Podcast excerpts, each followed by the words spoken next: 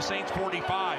Madison, the tailback, play action for Kirk from under center, straight drop. Kirk trying to win it to Thielen, caught at the five. Shoots the moon to the fans here in Green Bay. That is a disgusting act by Randy Moss. Herzlich willkommen zum Purple People Talk, dem offiziellen Podcast der Minnesota Vikings Fans Germany e.V. Regulators, mount up. We're coming. Eric Kendricks has picked off Andy Dalton again.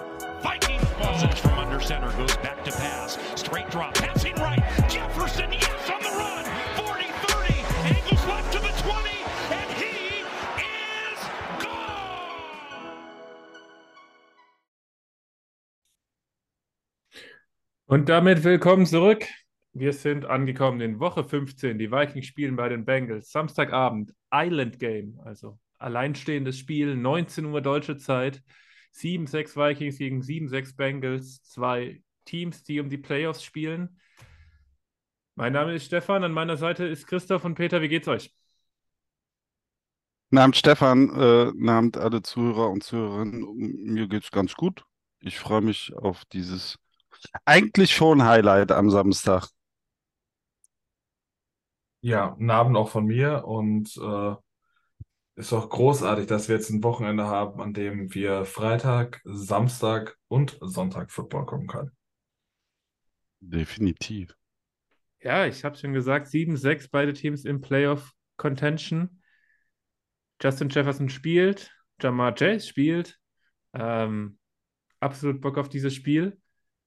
Lustigerweise steht bei ESPN.com auf der Preview-Seite des Spiels Kirk Cousins und Joe Burrow als Passing Leader der beiden Teams. Ähm, es wird leider nicht dazu kommen. Äh, wir werden ein Backup-Quarterback-Duell haben. Jake Browning, Vikings-Legende Jake Browning, möchte ich Mhm. sagen, spielt für die Bengals. Und für die Vikings spielt Nick Mullins. Die meisten Zuhörer und ZuhörerInnen werden es schon gehört, gelesen, mitbekommen haben. Die Vikings machen also den Quarterback-Change von Joshua Dobbs zu Nick Mullins. Mullins, der ja die letzten zwei Serien im Raiders-Spiel kam und die Vikings mit etwas Glück in Field Range gebracht hat, was dann endlich die Punkte, die ersten Punkte in diesem Spiel überhaupt ergeben haben und uns am Ende zum Sieg geführt hat. Ja, Dienstag hat Kevin O'Connell auf seiner Pressekonferenz das öffentlich gemacht. Nick Mullins spielt, ist der neue Starter. Wird jetzt alles besser? Oder was erwartet ihr von Nick Mullins? Ja, MVP-Conversation natürlich. So nämlich. Ich finde auch, wir haben viel zu wenig MVP-Diskussionen in deutschen NFL-Twitter. Ja, also ich meine, wir wissen alle, was Nick Mullins in der, in der Offense äh, der 49ers geschafft hat. Also warum bei uns nicht? Und da war das Team noch schlecht. So. Nein, Hier, also. hier werden aber gerade richtige Dartpfeile verschossen. Ey. Aber sowas von.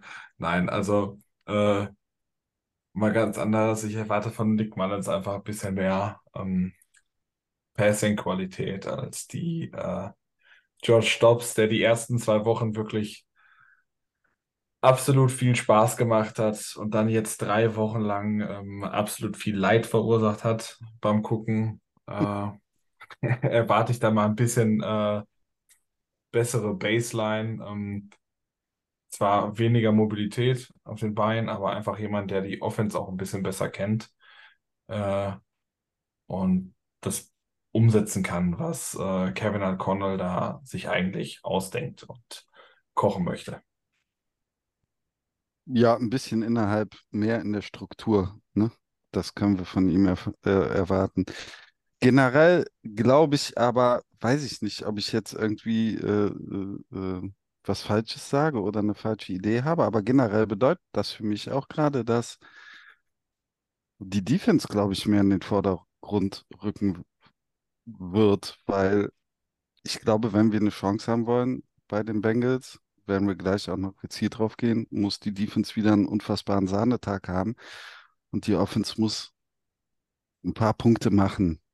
Ein paar mehr jetzt als in den letzten Wochen. Und ich habe das irgendwann auch mal in einem amerikanischen Podcast gehört, dass man eventuell jetzt sagen muss, dass die Stärke des Teams gerade die Defense ist. Und äh, Ich glaube, das ist mit einem Wechsel zu Mullins irgendwie dann auch so ein bisschen sinnbildlich, weil wir werden meines Erachtens jetzt die nächsten Spiele gewinnen, wenn der Gegner weniger Punkte macht als wir und nicht, dass wir mehr Punkte machen als der Gegner. Ist ja brutto wie netto das Gleiche, aber die Philosophie, Philosophie könnte eine andere sein.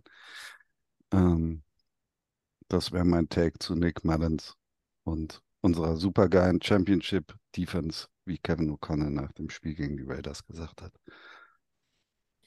Ja, ähm, ich weiß gar nicht, ob die Defense noch mehr in den Vordergrund rücken kann, Peter. Ich meine, mehr als null Punkte, die man ja auch gebraucht hat, diese null Punkte vom Gegner, äh, geht ja nun mal nicht. Ja, Ähm, Safety hätte man abgeben können, ne? ja, jetzt aber finde ich auch, dass die Defense da ja wirklich die Defense, das war im Raiders-Spiel, der das Spiel so schrecklich gemacht hat für die Vikings. Ähm, ja, ich, ich weiß auch nicht, was ich von Nick Mullins halten soll. Ähm, ich sehe den Punkt, ich habe es ja auch während des Spiels gefordert. Ähm, es ist, es ist einfach so, dass das Dobbs-Experiment dann nicht mehr weiterging. Ähm, tatsächlich Kurt Warner, der Hall of Fame Quarterback, hat sich da die letzten Tage auf Twitter so ein bisschen eingeschaltet und hat Nick Do äh, Entschuldigung, Joshua Dobbs wirklich verteidigt und gesagt, es tut ihm leid für ihn, weil, und das stimmt auch, die Vikings Receiver, gerade als Jefferson draußen waren, haben Joshua Dobbs einen Bärendienst erwiesen. Das muss man Mhm. schon sagen. Da waren einige Drops dabei. Ich habe es auch schon, Peter und ich haben es schon in der Review gesagt, da waren jetzt nicht so viele ganz krasse Drops, Drops dabei, aber eben viele Drops, die man sagt, ja, die muss man jetzt nicht fangen, aber wenn du Es waren sechs Stück. die in dieser Summe auch alle fallen lässt, dann ist es schon brutal scheiße. Sorry für die äh, Mhm. krasse Wortwahl, aber so ist es nun mal. Und ähm, ja, ich, ich habe die, hab die Karrierezahlen so ein bisschen verglichen von den beiden, von Dobbs und Mullins. Ähm, sagen wir so, was zumindest PFF chartet, was ja so ein bisschen die Advanced Stats sind, das sagt jetzt nicht Mhm. unbedingt, dass Mullins mit dem Ball vorsichtiger ist. Ja, die haben beide eine sehr, sehr ähnliche Turnover versus die Play-Rate. Mhm. Ähm, Mullins hat 4,4, Dobbs hat 4,3, also ziemlich genau das gleiche. Äh, Dobbs wirft eigentlich tiefer. Das hat man jetzt gegen die Raiders nicht gesehen. Äh, da war die Sache, dass Mullins tatsächlich mal tiefer geworfen hat, weil Dobbs sich in, bei den Vikings einfach ohne Jefferson fairerweise aber nicht getraut hat, den Ball Mhm. mehr als fünf Yards tief zu werfen. Ähm, wo ich die Hoffnung habe, ist, dass Mullins tatsächlich die Offensive Line entlastet, weil äh, er deutlich weniger Sacks nimmt, er deutlich schneller den Ball wirft, was ja Mhm. auch sinnvoll ist, weil er den Ball nicht so lang per Fuß äh, halten kann. Ähm, das sind so Sachen, er wirft genauer.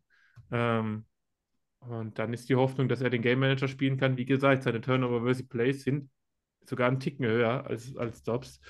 Ähm, muss man mal abwarten, wie sich das endet. Aber Nick Mullins wird auch nicht der Heilsbringer sein. Da müssen wir uns, denke ich, keine Illusionen machen. Nee.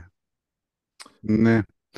Aber ich glaube, es ist dann eventuell der Kompromiss von Kevin O'Connell, weil wir hatten ja auch darüber gesprochen, er hätte sich ja zwei Wochen lang eingegrindet, Video und eventuell nochmal was zusammengeschnürt für äh, Joshua Dobbs und das, was geschnürt wurde, hat nirgendwo gehalten. Also das Seil war, ist zerbröselt. Und ich glaube, die Adaption an Nick Mullins ist für ihn einfacher, weil Nick Mullins ist ein Pocket Passer und dann kann er halt, okay, ähm, ja, keine Ahnung. Und ich glaube letztendlich, äh, ich hatte noch was gehört, Joshua Dobbs ist ja relativ sein Dropback, er ist immer sehr viele Schritte zurückgegangen, ne? Und das, äh, ich hatte das Gefühl, dass gerade im Raiders-Game, weil er so viel zurückgegangen ist, äh, kam die O-Line gar nicht parat und die gegnerischen Rusher hatten einen anderen Winkel und waren viel schneller an ihm dran. Irgendwie so, das war mein subjektiver Eindruck, weil er halt lange zurück ist, da schon den Ball gehalten hat, sich umgedreht und dann hat es irgendwann eingeschlagen. Und äh, bei Nick Mullins hatte ich das Gefühl, er hat den Ball genommen und geworfen, mehr oder weniger schneller. Der Ablauf war schneller. Und das ist natürlich für eine Offensive Line dann auch besser.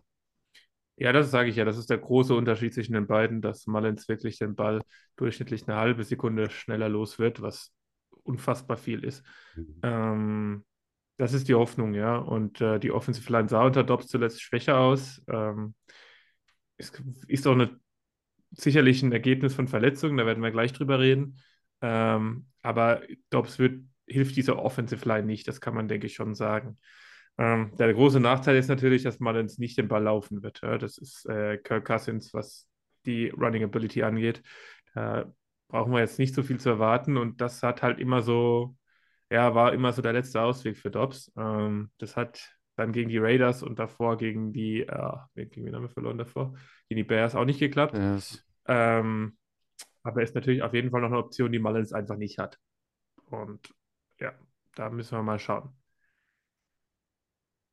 Gut, dann gehen wir mal weiter. Der Peter, der hatte einen Wunsch, den wir besprechen wollten. Und zwar geht es um einen Defender, den wir, obwohl er kein Starter ist, na, wobei, eigentlich ist er immer ein Starter, Mhm. äh, den wir sehr häufig die letzten vier Jahre ähm, ja, erwähnt haben, über die wir geredet haben, meistens nicht so positiv.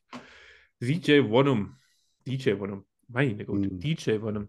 Peter, warum willst du über DJ Wonnum reden? Ach, weil er immer mal wieder äh, bei uns in der WhatsApp, WhatsApp-Gruppe Thema ist und äh, weil er ja dieses Jahr auch wirklich eine, eine Leistungssteigerung, gerade insbesondere zu letztem Jahr hat äh, und äh, definitiv auch besser spielt. Und dann kommt schon immer mal wieder die Frage auf, weil er ja auch Free Agent wird, ob wir ihn nicht signen sollen oder halten sollen nächstes Jahr und äh, äh, und deswegen dachte ich, könnten wir über DJ Wonne mal so reden, ähm, warum man ihn signen halten sollte oder warum nicht. Ich bin nämlich der Meinung, wir sollten ihn nicht halten und signen. Warum willst du ihn denn nicht halten? Ähm, ja, Hm. also seine ersten drei Jahre waren, ich glaube, das 21er Jahr hatte er auch mal 8 Sacks bei irgendwie 25 Total Pressures, also so eine totale Anomalie. Äh, und äh, da haben wir schon immer gesagt, das ist, äh, da kommt eine Regres Regression. Also ihr habt das damals gesagt, weil ich noch nicht dabei war. Die 22er Saison war eine Katastrophe, war wirklich schlecht. Jetzt am Anfang dieser Saison war er auch. Ähm, schlecht und ich glaube halt einfach, er hat jetzt 34 Pressures und 8 Sacks zum Vergleich. Yannick Ngakoue, der die Nummer 2 bei den Chicago Bears ist, hat ähnliche Zahlen, 7 Sacks und 34 Pressures. Der verdient 10 Millionen im Jahr und der will mehr Geld haben, hat er in Chicago vorhin gesagt. Äh, also, wenn DJ Wonnum auf den Markt trifft, wird der 10 bis 15 Millionen im Jahr haben wollen. Und das ist er mir eigentlich nicht wert, zumal man auch sagen muss, dass seine Sex ja mehr oder weniger halt Blitzprodukte sind. Ne? Also es sind geschemte Sex und er gewinnt im 1 gegen 1 eigentlich nicht so wirklich. Also das wäre wär mein, meine zwei Cents. Chris, hast du noch was Ja, zu, zufügen? Vielleicht, vielleicht das und ich finde eigentlich auch, dass er die, ähm, er bringt seine Pressures dann, wenn er sie hat, halt einfach gut zu Ende. Deswegen hat er eine ganz gute äh, Pressure-to-Sack-Ratio.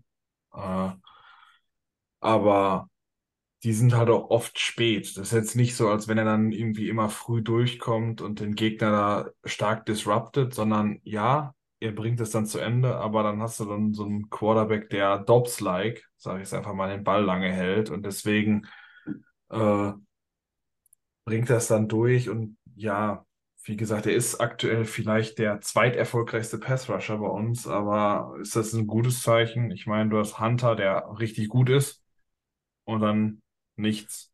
Ivan Ja. Pace würde ich da vielleicht doch vorher nehmen. Und äh, Ja, da bin ich von- mir noch nicht ganz unsicher, ob ich ihn als kompletten Pass-Rusher ja, aber im Pass in dem, in dem Maße dann nehmen würde, ne?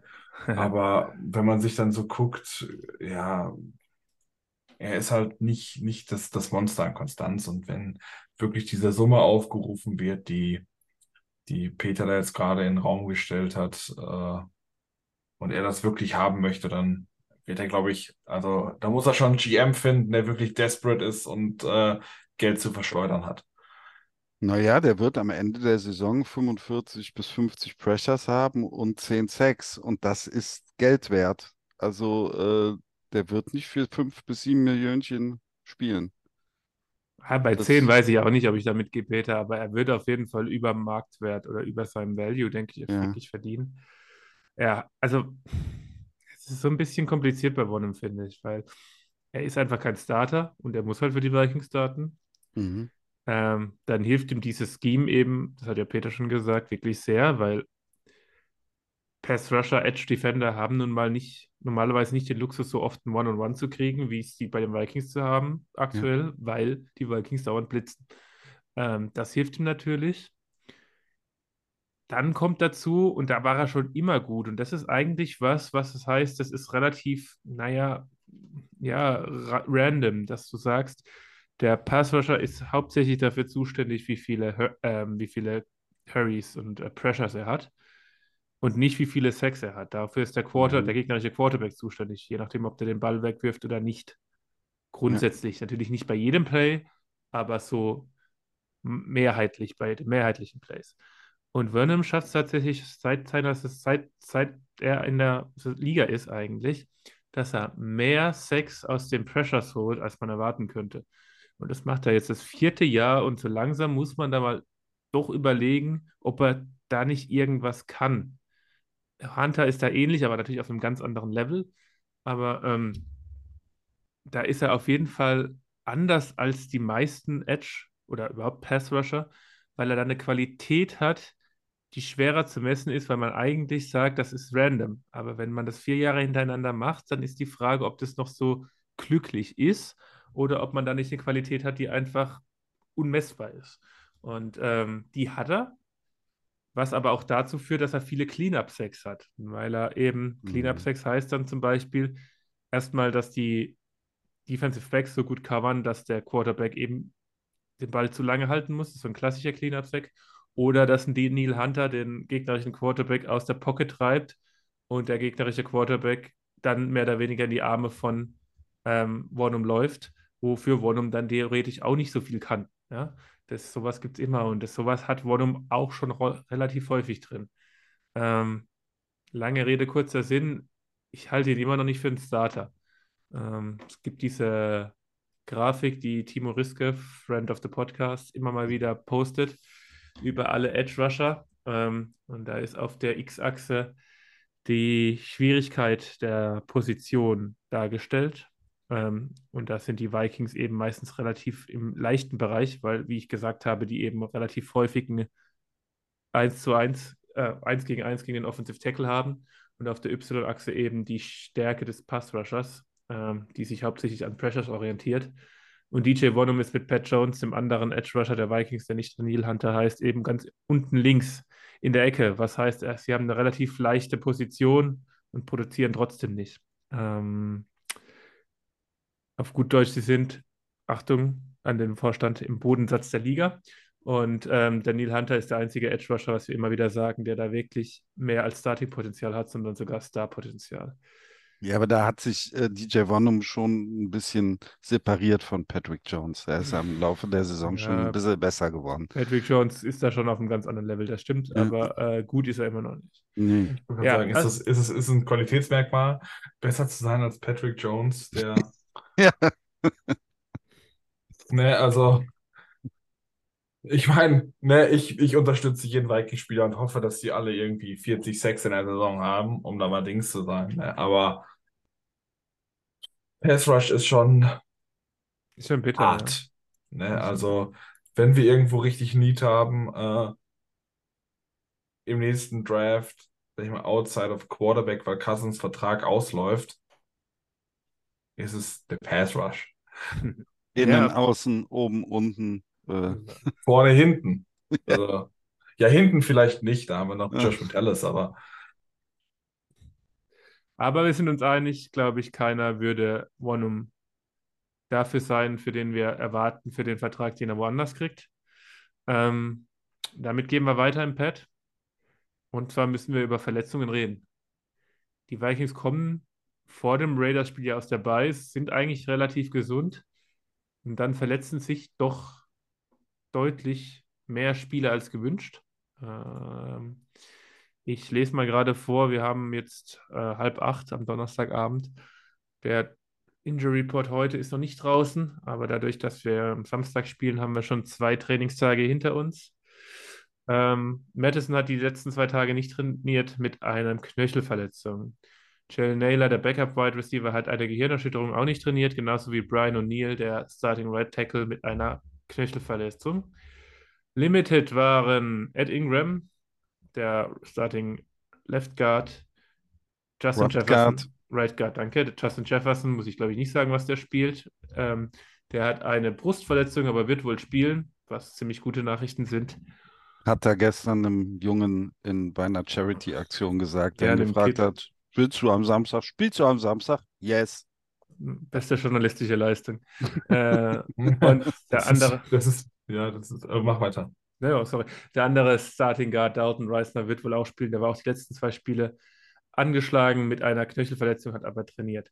So, jetzt frage ich euch, welche Verletzung tut den Vikings am meisten weh? Wenn wir jetzt mal die nehmen, die nicht getrainiert haben, also Madison, Naylor und Neal, äh, und Spieler, die auch nicht spielen können, ähm, die auf der Injury Reserve Liste sind, Kirk Cousins nehmen wir vielleicht mal aus, weil die Sache ist relativ eindeutig. Welche Verletzung tut euch am meisten weh, tut den Vikings am meisten weh, der nicht spielen kann? O'Neill. Ja, hätte ich auch gesagt. Weil O'Neill ist jetzt von dem, ich habe auch den Injury Report hier parallel offen. Und beim Durchgucken, wir hatten ja die Fragen als Vorbereitung, habe ich mir das auch direkt gedacht. Er ist einer unserer seit Jahren, sag ich mal, der konstant beste Line, Lineman, den wir da hatten. Also den letzten, ich glaube, ist jetzt ein fünftes Jahr. Äh, klar, Darisaw hat jetzt die letzten zwei Jahre echt überzeugt. Ähm, und er und O'Neill sind ja schon ein richtig gutes Tackle-Duo. Also das, das sehen ja nicht nur wir so, das sagen ja auch viele ähm, richtige Experten, ob jetzt hier bei uns in Deutschland oder auch in den USA. Und ähm, ja, wenn du einen Tackle verlierst, ist es halt immer schwer. Und das gerade, wenn du dann mit dem vierten Quarterback spielst. Äh, die in den USA haben auch mehr Ahnung. Ähm, ja, O'Neill ist natürlich der einfache Pick hier. Ähm, Mhm. ab und zu, also mir fallen da schon noch ein paar andere Spieler ein, die auf jeden Fall mit dabei sind. Ist natürlich jetzt äh, schwierig zu argumentieren, nachdem die Vikings Defense null Punkte zugelassen hat. Mhm. Aber ähm, so ein Jordan Hicks würde schon auch helfen, meiner Meinung nach. Und ein Marcus Davenport. Wir haben gerade vom schwachen Pass Rush geredet. Der ist schon noch auf dem Roster. Ich hatte eigentlich die Hoffnung, dass der nochmal wiederkommt, aber man hört gar nichts von ihm. Ähm, müssten die vier Spiele jetzt auch rum sein, wenn ich es richtig gerechnet habe. Äh, man Ja, kann ja. denken, hm? Ja, ja, die sind Ja. rum. Also, Das sind so Spieler, die den Vikings schon noch gut tun würden. Alexander Madison, ich habe es in der Review gesagt, hatte ein richtig gutes Spiel gegen die Raiders, ging dann verletzt raus. Ähm, mal schauen. Ty Chandler Season, I guess. Äh, ich weiß, dass viele Fans ihn sehr gerne sehen. Ich sehe ihn auch gerne, aber der hat schon noch den einen oder anderen Aussetzer, gerade in Pass Protection, was Mhm. dann dem Quarterback umso mehr wehtut.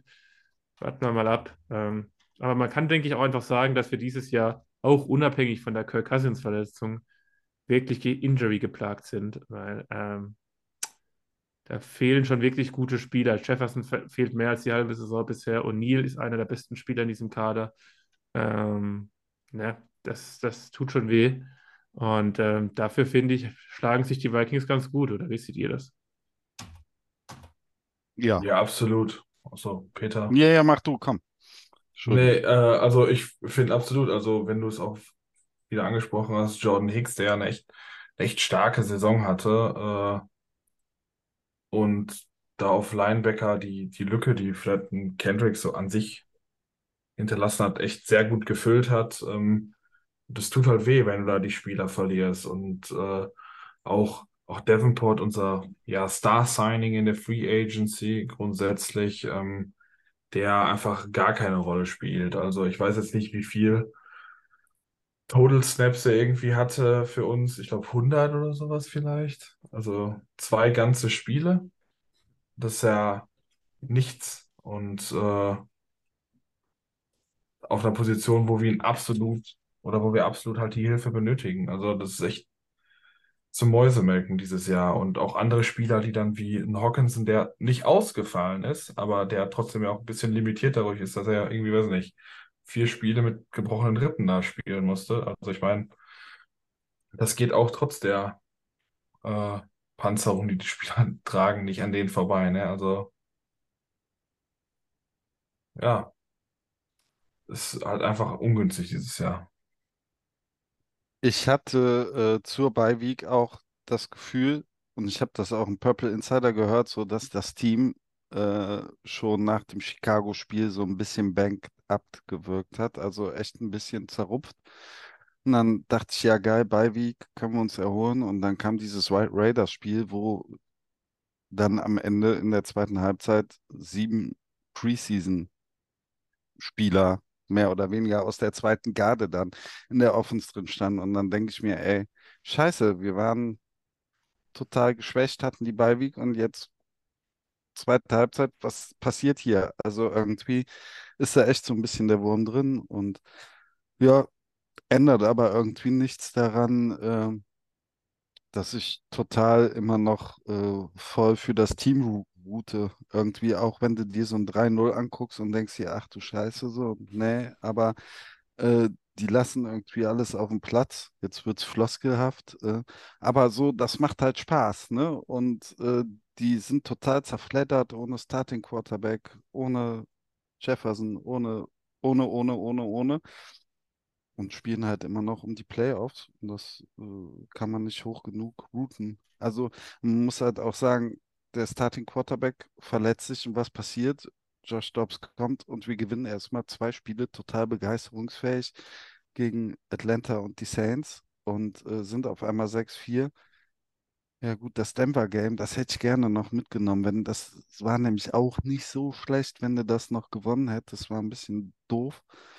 Und danach wurde es halt dann Chicago und dann jetzt Raiders. War natürlich mies, aber trotzdem stehst du dann halt immer noch da und äh, hast, äh, wechselst jetzt den vierten Quarterback ein, der startet und äh, spielst um die Playoffs. Deswegen, die Saison macht Bock.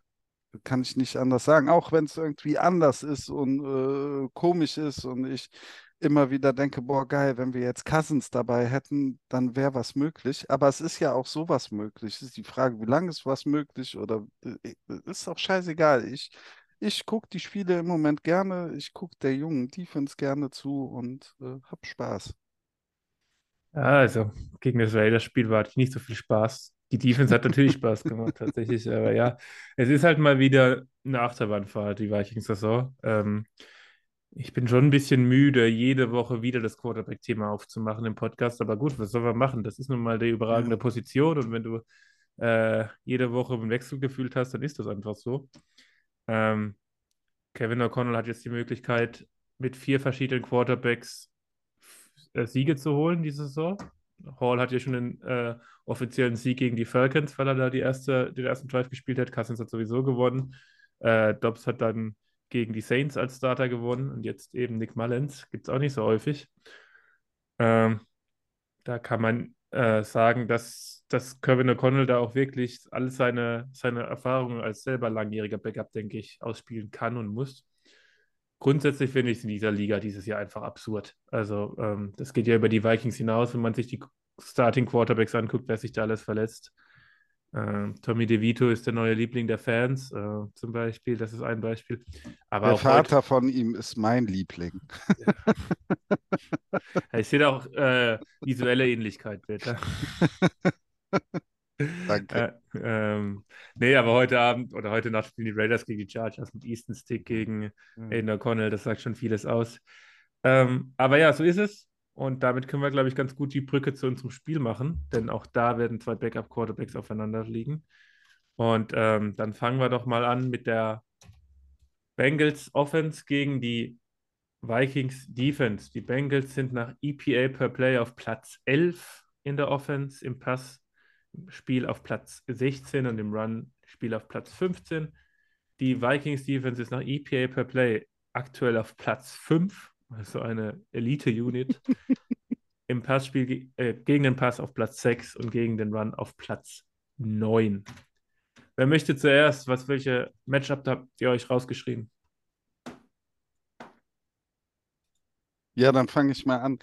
Äh, Matchups habe ich mir generell nicht so viele rausgeschrieben. Ich habe halt generell bei der Offense von Cincinnati, glaube ich, das Problem, die könnte uns nicht liegen, weil äh, jetzt auch gerade mit Jake Browning oder auch vorher mit Joe Burrow, als er noch verletzt war und als er mit der Wade, als er nicht so, es ist schon eine Quick Passing Offense, ne? Und wer hat uns dieses Jahr zerlegt? Äh, Justin Herbert, Quick Passing Offense. Also mit schnellen Pässen kriegst du Blitze natürlich zerlegt und äh, müssen wir mal schauen. Jack Browning, ja, Backup, äh, bei uns mal 21 UDFA, ist das richtig? Jetzt fragst du mich was. Ja, ich meine schon, ne? 21 äh, UDFA und irgendwann gecuttet. Ich bin unterwegs, warte. Ähm, 19 UDFA. Ja. 19, ui. 19. Das ist der, war der nicht der Vorgänger von Easton Stick, den der Stefan gerade angesprochen hat, aber ich bin mir nicht sicher. Nee, nee, der war ja in Washington. Ja. Äh, und war dann drei Jahre bei uns im Practice Squad, ist jetzt seit Ja. 21 bei den Bengals. Ja. Äh, ja, genau. Auf jeden Fall ähm, habe ich da schon ein bisschen Respekt. Ähm, aber ähm, es ist halt ein Backup-Quarterback und mein Lieblingsspruch ist, was Brian Florence dieses Jahr äh, schafft, ist, dass Backup oder schlechte Quarterbacks so aussehen. Also er schafft es irgendwie immer einen Gameplan hinzulegen, dass die nicht ihre besten Spiele haben und das war ja letztes Jahr bei Edson Hotel gerade anders und deswegen habe ich da eigentlich schon ein bisschen Vertrauen und bin irgendwie auch gespannt. Aber äh, ja, die Bengals haben natürlich, wenn Jamar Chase äh, parat ist und auch T. Higgins und Boyd, haben sie natürlich schon drei Leute, die sind schwer zu verteidigen in allem. Also und äh, dann auch ein Mixen, der im Passspiel äh, nicht verkehrt ist. Und dann hast du jetzt noch einen zweiten Running Back, der irgendwie auch Chase heißt, Chase Brown. Also eine Menge Chase äh, bei den Bengals. Und äh, das ist schon so ein, so ein drei- bis vierköpfiges Monster. Irv Smith sehen wir, der spielt aber, glaube ich, gar keine Rolle mehr, ne? Also es wäre so ein Revenge-Game. Wenig, ja. Ja, Ja, stimmt. Und, und Jake äh, Browning Revenge Game. ich glaube, die O-Line von, von äh, den Bengals ist so halbwegs durchschnittlich, ne? So ein bisschen. Also jetzt nicht katastrophal, aber auch nicht super gut. Und äh, da könnte man eventuell, ich glaube schon irgendwie, äh, es muss über Browning gehen und es muss äh, mit viel Blitzes in Disguise gehen. Wir müssen ihn foppen und er muss irgendwie auch manchmal das Gefühl kriegen, Geister zu sehen oder ein bisschen verwirrt zu sein. Also Flores muss Chaos kreieren und dann äh, bin ich guter Dinge. Wenn nicht, kann er uns auch verbrennen. Christoph, was? Ja, also ich finde beispielsweise die O-Line äh, von, von Cincinnati echt gar nicht gut. Ich meine, die letzten zwei Spiele hat es ganz okay ausgesehen, aber ähm, da war auch Jake Browning eine absolute Überraschung. Also es war ja grundsätzlich eine sehr ja, wackelige Saison in Cincinnati, weil Burrow ja immer die ganze Zeit schon angeschlagen war. Jetzt ist er ja komplett raus. Äh, dann diese zwei, sagen wir mal, sehr überraschenden Siege, wo aber auch, finde ich, die Defense so einen kleinen Schritt gemacht hat dort. Äh, grundsätzlich ähm, habe ich vor der Offense, also vor den Receivern natürlich gewissen Respekt, gerade von Chase, der echt, echt stark ist äh, und sicherlich zu den Besten in der Liga gehört, aber nicht der Beste ist, auch wenn er das selber denkt. Ähm, aber unsere Coverage sieht dies Jahr eigentlich echt ja ganz gut aus. Und ähm, auch wenn Browning sich gut gezeigt hat, denke ich, dass diese ganzen Blitzgeschichten und unsere Defense irgendwie habe ich da ein gutes Gefühl und auch schon ein gewisses Vertrauen jetzt aufgebaut. Und denke schon, dass wir da äh, ja ziemlich unberechenbar sind und uns damit äh, ja auch wieder da eine ordentliche Performance rausholen können, die ähm, uns zumindest im Spiel halten wird. Ja, wenn Jake Browning so spielt wie gegen die Jaguars, dann habe ich wenig Hoffnung für die Vikings tatsächlich. Ähm, überhaupt, wie der sich im Moment präsentiert, das ist schon sehr, sehr stark. Ähm, gerade gegen den Blitz, ich habe das nochmal nachgeguckt, hat er überragende Werte. Ich meine, es waren erst zwei Spiele und das heißt nicht viel in zwei Spielen, das kann sich ganz schnell ändern. Deswegen sage ich, wenn er so spielt, wie er bisher gespielt hat.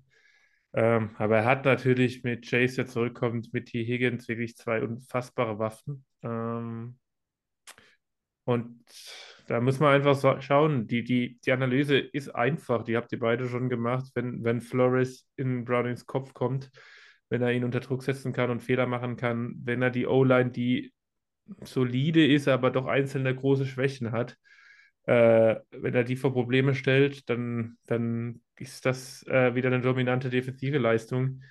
Wenn die Bengals Offense so klappt wie gegen die Jaguars, wie gesagt, dann äh, werden auch die Vikings ihre Stops kreieren, vielleicht auch ein Turnover, aber weiß ich nicht, ob es am Ende reicht genug oder ob am Ende die Bengals nicht einfach genug Punkte zulassen gegenüber der Vikings Offense dann. Ähm, die Schwäche dieser O-Line ist der Interior, Interior Pass Blocking, besonders der Left Guard. Cordell Wolzen ist einer der schlechtesten der Liga.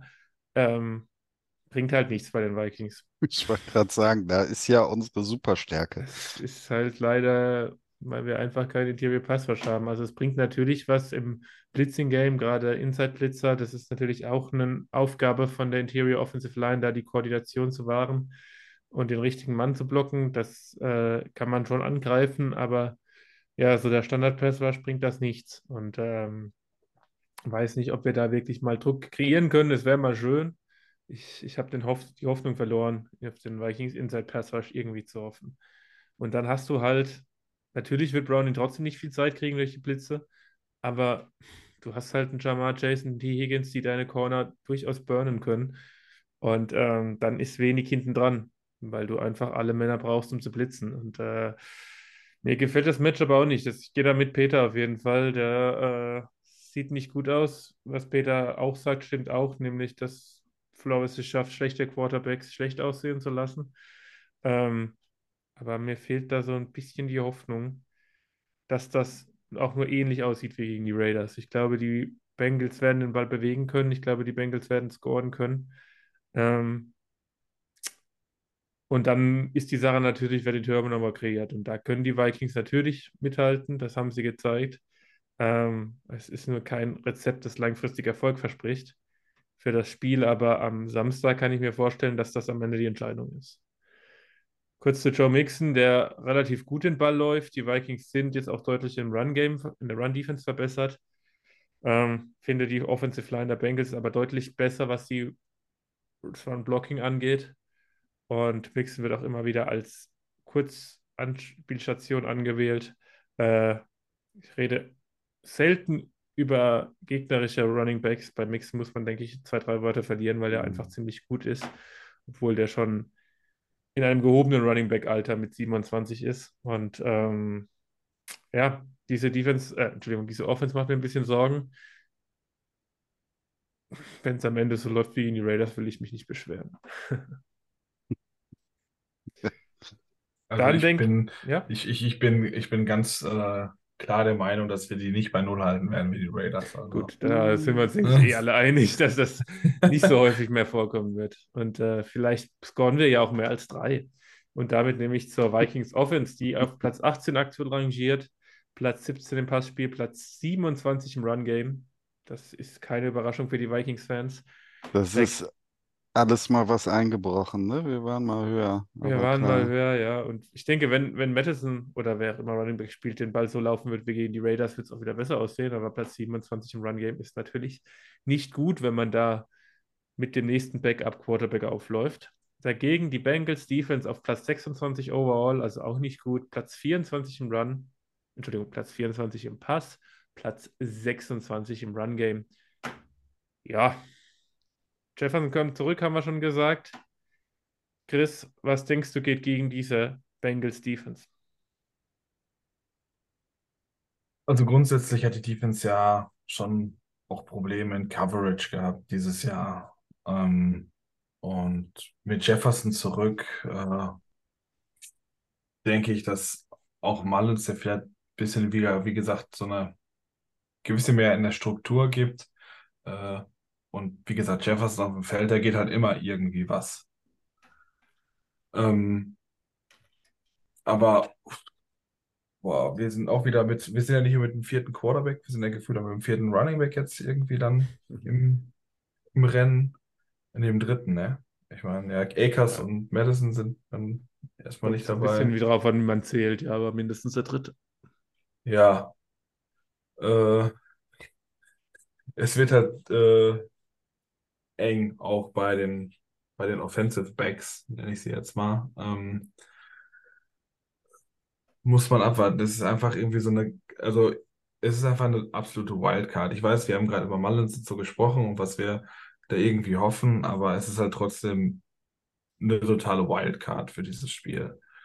Ähm, deren Pass Rush ist jetzt ist ganz gut, aber jetzt auch nicht wirklich irgendwie überragend. Und dann ist die Frage, wie kommen all unsere Spieler halt zurück? Ja, ich meine, O'Neal, der fehlt, äh, wird uns auf jeden Fall wehtun. Ähm, die beiden Guards waren zumindest auf der IR, werden spielen.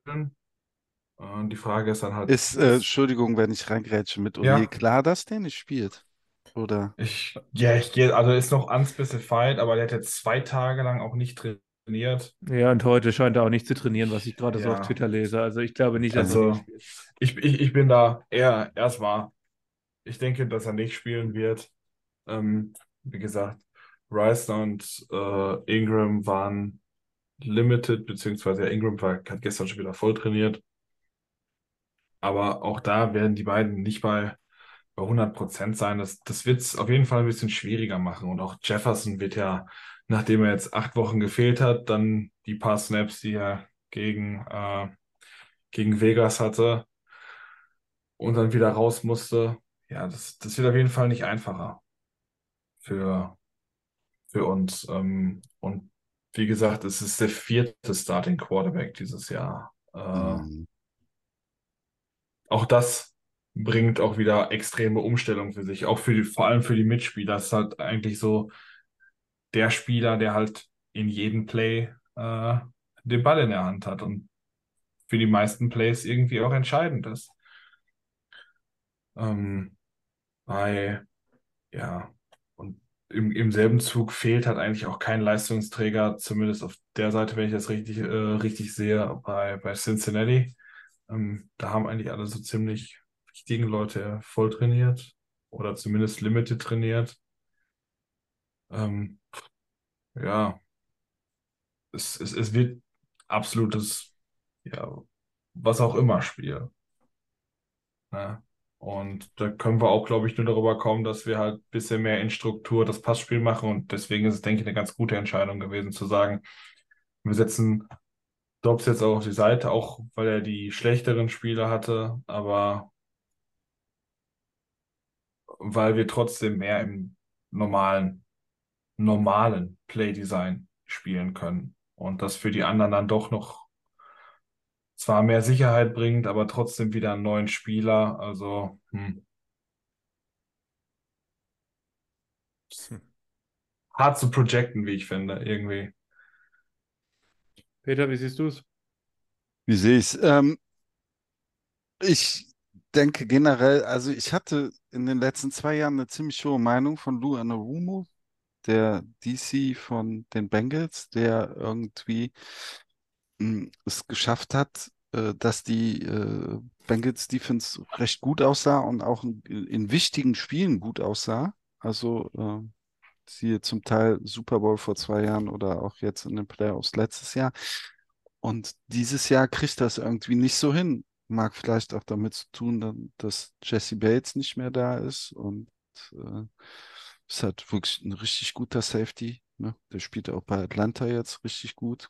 Wahrscheinlich Safety nicht die beste, die Qualitätsposition da hinten, aber wir sehen ja selber auch, dass wir mit richtig gutem Safety Play irgendwie unsere Secondary am Laufen halten. Und äh, denke schon, dass diese Defense angreifbar ist. Äh, wer mir bei denen immer gefällt, ist Trey Hendrickson. Ein wir- wirklich guter Pass-Rusher. Also kein, keiner aus der Garde der Elite, aber Tier dahinter. hat auch wieder gute Zahlen. Ähm, ja, den ein bisschen irgendwie aufhalten und dann kann man sicherlich punkten. Aber die Frage ist, ist es halt eine totale Blackbox mit Nick Mullins. Ich äh, war ähm, heute einen Tag in der Sauna und habe dann auch über das Spiel so ein bisschen nachgedacht, so während ich in der Sauna dachte und so, und wie, wie viele Punkte brauchst du denn oder so, wie viele Punkte kannst du erwarten? Weil auf der anderen Seite haben wir ja schon besprochen, eine starke Offense und wenn du halt nicht in Jake Brownings Kopf kommst, dann musst du halt ja schon mindestens 22, 23, 24 Punkte machen, um gewinnen zu wollen, können, müssen. Und weiß ich nicht, ob ich die äh, so jetzt zutraue. Also 24 Punkte brauchst du meines Erachtens und das ist schwierig. Also will jetzt nicht von äh, hoffnungslos reden, weil da bin ich weit weg von, äh, also auch generell keine Hoffnung für das Spiel zu haben. Ich habe schon Hoffnung und freue mich, aber das ist halt eine totale Wildcard. Du kannst nicht viel erwarten irgendwie und wir wissen es nicht. Keine Ahnung. Nick Mullins ist da reingekommen. Der erste Pass hätte eine Interception sein müssen, war aber ein langes Ding auf Hockensen und dann hat er schon eine gewisse Dynamik gehabt und wir sind dann irgendwie so ein bisschen bei dem einen Drive, haben wir uns da so ein bisschen festgegrindet. Aber du brauchst halt mehrere von solchen Drives und deswegen lassen wir uns mal überraschen. Also da jetzt irgendwie eine super Prediction zu sagen oder die zu treffen, finde ich relativ schwer. Ja, gut, das ist natürlich immer so. Ähm, wenn du einen Backup-Quarterback hast, von dem du nicht weißt, was du bekommst. Ich bin auf der Seite des Balles ein bisschen optimistischer tatsächlich, weil äh, ich glaube, dass die Vikings den Ball wieder laufen können Mhm. und dass dann Kevin O'Connell mit Play-Action versucht, diese Secondary zu attackieren. Jefferson hilft, ohne Frage. Es hilft auch, dass du hast ihn genannt, Hendrickson, der beste Passrusher meistens über den Left Tackle kommt, der bei den Vikings immer noch der beste Mann in der Line ist mit Christian Darrisaw. Ähm, der Rest des Pass Rushers ist nicht so. Du hast BJ Hill, der noch ein ordentlicher Inside Pass Rusher ist, aber nichts, nichts Überragendes. Und dann habe ich die Hoffnung, dass wir das Duell Outside gewinnen gegen die Corner. Ähm, weil Jefferson die 1 sein kann, kann Addison die 2 sein. Ich hoffe einfach mal, dass Osborne nicht die 3 ist, weil ich habe auch aufgegeben, da noch irgendwas zu erwarten dieses Jahr. Ähm, und mit Hawkinson sollte da auch was gegen die Linebacker gehen. Also ich sehe da schon mehrere Optionen, wie auch der Backup-Quarterback Nick Mullins angreifen kann. Plus eben das Run-Game, weil diese Run-Defense ist nicht nur schlecht, die wird auch immer schlechter, habe ich das Gefühl, der Bengals. Ähm, und dann hast du einen guten äh, Safety hinten mit Jordan Battle, aber sonst ist da nicht mehr viel hinter der Line of Scrimmage, meiner Meinung nach, bei den, in der Bengals Defense. Und äh, sodass ich doch ausgehe, dass man den Ball einigermaßen bewegen kann. Und ja, ich meine, im Zweifel wirft den Ball zu Justin Jefferson. Das haben wir schon so oft besprochen in diesem Podcast. ähm, das ändert halt auch einfach alles für Addison und für Hawkinson. Das ist einfach so. Und ähm, ja, ich hoffe, Ty Chandler hat ein gutes Game. Ich hoffe, man bindet den auch im Passspiel ein, weil das ist seine Stärke. Ja, Ähm, dann lass vielleicht lieber, pack vielleicht lieber einen zweiten Tight End aufs Spielfeld mit Oliver und lass den in äh, Pass blocken. Ist natürlich jetzt ein bisschen einfach gesagt, natürlich hier. So ganz so einfach ist es dann im Spiel nicht, aber äh, so grundsätzlich lieber den noch in Pass Blocking und vielleicht Chandler auf die Route zu schicken, weil der als Underneath Receiver natürlich auch immer für einen Checker, äh, Backup Quarterback einen guten Check Checkdown darstellt. Ähm, aber ja, wie gesagt, ich bin da ein bisschen optimistischer gegenüber der Vikings Defense gegen die Bengals Offense, weil ich glaube, dass uns diese Bengals Defense ganz gut liegen könnte. Gehe aber natürlich mit, dass es mit einem Nick Mullins, der jetzt mal zwei Drives gespielt hat, schwer ist, irgendwas zu prognostizieren. Kannst du on the fly sagen, was der Dex Hill, der Safety von den Bengals macht? Der ist ja in derselben Draft-Class wie Louis Sain Ja, gewesen und es galt so immer so die beiden als Der sollte, hat letztes Jahr kaum gespielt und sollte dieses Jahr einen Breakout haben, aber ich glaube, den hat er nicht gehabt, ne? den Breakout, auf den warten die Bengals, glaube ich, noch. Also, Mhm. ähm, was ich hier vor mir in Zahlen habe, ist das total Mist, muss man so sagen, gerade in Courage. Mhm. Ähm, Ich habe ihn jetzt, also ich habe ein bisschen Bengals Tape geguckt vorher, aber im Moment komme ich nicht so viel zum Gegner scouten. Ähm, ja, also es sieht nicht gut aus, können wir, glaube ich, Okay. sagen. Wie, wie du sagst, letztes Jahr hat er nicht so viel gespielt, wurde er dann am Ende 82. von 91 Safeties laut PFF. Dieses Jahr sieht es nicht besser aus. Ähm, von daher, also man kann den Scene-Pick kritisieren für Dex Hill. Ist da jetzt vielleicht nicht das beste Beispiel, wie man es hätte besser Ja. machen können. Der Ist ging halt ja auch ein Pick davor gegangen, nur Ja, als Info für den Rest hier. Also für die Zuhörer. Genau, dann kommen wir zu den Predictions. Ähm, ich fange einfach mal an mit meiner Scoring Prediction. Äh, ich habe ja gesagt, ich glaube, dass die Vikings den Ball einigermaßen bewegen können, aber ich glaube auch, dass die Bengals den Ball bewegen können. Äh, bin am Ende bei einem 26-23 gelandet und denke, dass Jake Browning den Sieg gegen sein altes Team holen wird. Äh, weiß nicht, wer von euch als nächstes. Ja, soll, soll der Christoph den Schluss machen und ich gehe mit. Du, wir machen 23 Punkte, also das finde ich sehr optimistisch, Stefan. Also ich bin, ich bin bei einem 14 zu 20, bei einer Niederlage. Leider. Aber lass mich auch gerne. äh, Also ich bin nicht hoffnungslos. Es gab schon Spiele, da war ich hoffnungsloser. Ich habe Lust. Aber so realistisch würde ich schon sagen, wir verlieren in einem One-Score-Bereich. Chris? Ja, ich, eigentlich, eigentlich, ich will jetzt auch noch machen, aber komm. Ich habe äh, 24, 20 auch für die Bengals. Ich denke auch, dass wir es nicht äh, sehr weit bringen oder dass wir es nicht gewinnen, das Spiel, aber ich bin nicht hoffnungslos. Ich werde es trotzdem vom Fernseher verfolgen und mich dann ärgern, wenn, wenn, wenn, meine Prediction wahr werden sollte. Also damit überraschst du mich jetzt. Ich hätte gedacht, du setzt auf uns. Du hättest gedacht, dass ich auf. Nee. Ja, ja, du, du, ich hätte, ich habe auf die, die Uneinstimmigkeit bei dir gesetzt. Meinst du, weil ich einfach grundsätzlich gerne dagegen bin? Nee, weil du grundsätzlich sehr positiv bist. Ich bin ja auch sehr positiv, aber ich bin so beim Nick Mullins, so ich habe so ja kein Gefühl. Ich freue mich. Ähm, ich freue mich auf das Spiel. Ich gucke das Spiel bei einem Kumpel und der wohnt direkt oder sehr nah an einem Weihnachtsmarkt. Und an Mhm. einem Stand, den wir ausprobieren wollen, der hat Glüh-Tequila. Wow. Ähm, und äh, ich weiß schon, wenn wenn es nicht läuft, dann werde ich mal ganz kurz in der Werbungpause nach unten gehen und mir so einen Becher holen. Und ähm, Wenn es läuft läuft, dann danach natürlich. Dann danach. Ähm, aber ja, kommen wir zu unseren Bold Predictions. Äh, Peter, willst du anfangen? Hast du was? Ja, ich habe ein Hello, JJ ist wieder da, 150 Yards und Touchdown. Hm, Lassen wir aber nur gelten, weil Nick Mullins Quarterback spielt. Ja, und der der hat acht Spiele nicht gespielt. Also Ja, komm. ist, alles gut, alles gut. Chris, was hast Das du? wird nicht gelten.